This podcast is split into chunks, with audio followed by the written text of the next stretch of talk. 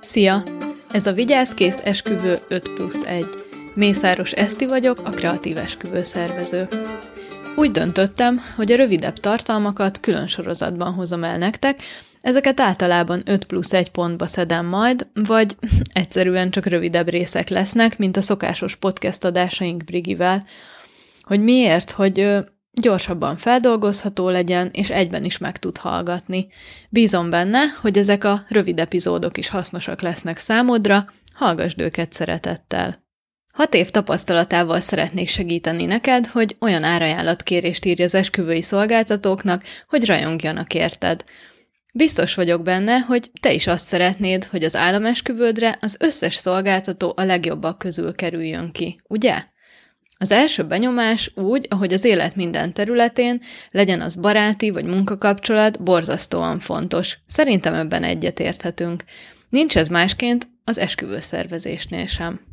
A sokszor említett szimpátia és kémia rendkívül fontos, amikor az esküvődről van szó. Ez egy intim, családi, baráti esemény, és azt javaslom, hogy jól válogasd meg, ki az, akit beengedsz ebbe a megismételhetetlen millióbe. Azokkal a szolgáltatókkal tudsz majd gördülékenyen és stresszmentesen együtt dolgozni, akikkel passzoltok egymáshoz. Tudom, hogy furcsán hangzik, de ha belegondolsz, életed nagy napjáról, és az előtte lévő néha egy-másfél évről van szó, amit ezekkel az emberekkel szoros együttműködésben fogsz tölteni. Tehát. Az első és legfontosabb dolog, hogy szűrd meg a szolgáltatókat.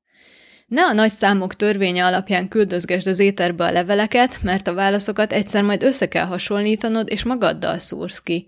Na és azokkal a szolgáltatókkal is, akikkel, akiknek csak random küldesz egy árajánlatkérést, ők dolgoznak vele néha több órát, amit egyébként sem időben, sem pénzben nem honorál nekik senki. Legyél tudatos menyasszony, imádni fognak érte. Tényleg, hidd el! Most már minden szolgáltatónak ugye van honlapja, ahol el tudod olvasni, hogy milyen kondíciók alapján dolgozik, milyenek voltak az eddigi esküvői, milyen referenciákkal rendelkezik, esetleg még az árakról is informálódhatsz. Ne kövesd el azokat az alapvető hibákat, hogy rákérdezel azokra a dolgokra, amik nyilvánosan fent vannak az oldalán. A második pont, szólítsd meg. Nem, Hogyha azt írod, hogy kedves zenekar, vagy tisztelt ceremóniamester, az nem megszólítás. Ahogy az előbb is említettem, egy intim eseményre gondolod őt felkérni, meghívni, úgyhogy azt javaslom, hogy nézz utána, olvas róla, szólítsd a nevén, és akár írj pár sort, hogy miért őt keresed fel, így érzi, hogy értékeld a munkáját. Harmadik, kerüld az egysoros leveleket. Kérlek, szánd rá az időt, és a lehető legtöbbet írd meg az esküvődről, hogy minél pontosabb árajánlatot kapj. Mindent, amit elképzeltél. Bármennyire is meglepő, egyik szolgáltató sem gondolatolvasó. Szóval, hogyha még nincs is meg a teljesen kiforrott koncepciótok, akkor is írd meg, hogy melyik helyszínt néztétek ki, mi a tervezett dátumotok, mi a létszám, a stílus. Mesélhetsz magatokról is. Nyilván nem kell részletes kapcsolatelemzést írnod, de pár mondatban elmondhatod, hogy mióta vagytok együtt, mik a közös hobbiaitok, hogy van-e gyermeketek, vagy esetleg kisállatotok. Hidd el, hogy ez a pársor tök sokat el fog mondani a kollégáknak, és be tudnak majd így tájolni benneteket, azonosulni tudnak veletek. De a legszuperebb, hogyha akár képekkel is alá tudod támasztani, hogy tényleg mi az a stílus vagy hangulat, amit megálmodtál az esküvődre. Negyedik pont, add meg a telefonszámod és a teljes neved. Ne legyél a saját ellenséged, spórolj időt és pár e-mail váltást magadnak, így gyorsabban kapsz választ a leveledre és árat az esküvődre. Sokszor ütközünk olyan problémába, hogy a menyasszony, vagy adott esetben a vőlegény nem olvassa a levelünket, ilyenkor gyorsabb a telefon. Persze, hogyha nem írod bele a levélbe, akkor ugye nem tudunk felhívni, szóval tényleg létsz írd bele. Na és most egy kis kulisszatitok. Előfordul ám, hogy a konkurencia kér tőlünk árajánlatot, na ott nyilván nincs feltüntetve a telefonszáma. Te írd le a levélbe, építs bizalmat.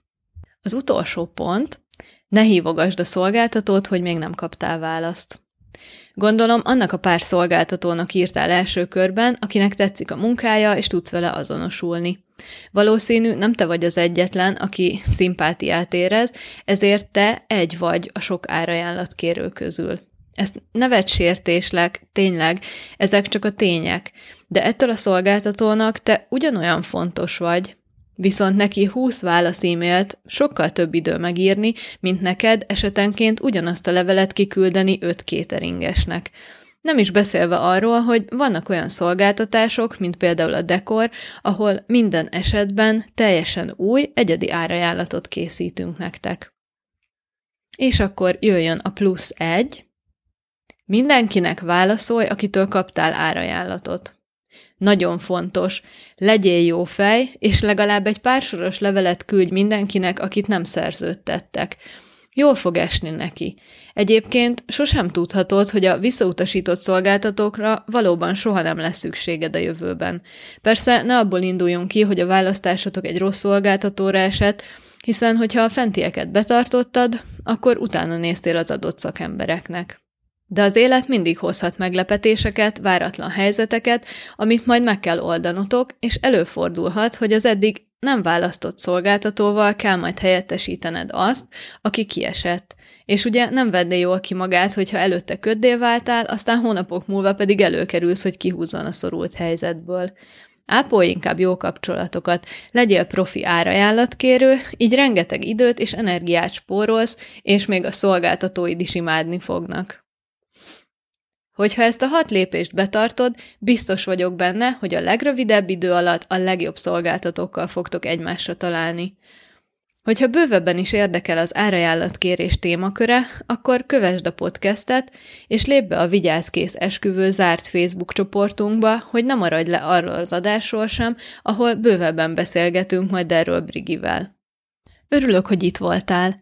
Bízom benne, hogy a gyakorlatban hasznosítod majd az itt hallottakat, és ha a jövőben felmerülne benned kérdés az esküvő szervezéssel kapcsolatban, akkor visszatérsz, hogy választ kapj. Ha olyan elakadásod van, ami nem várhat, hív vagy ír nyugodtan. Addig is szép napot és kellemes szervezést kívánok. Szia!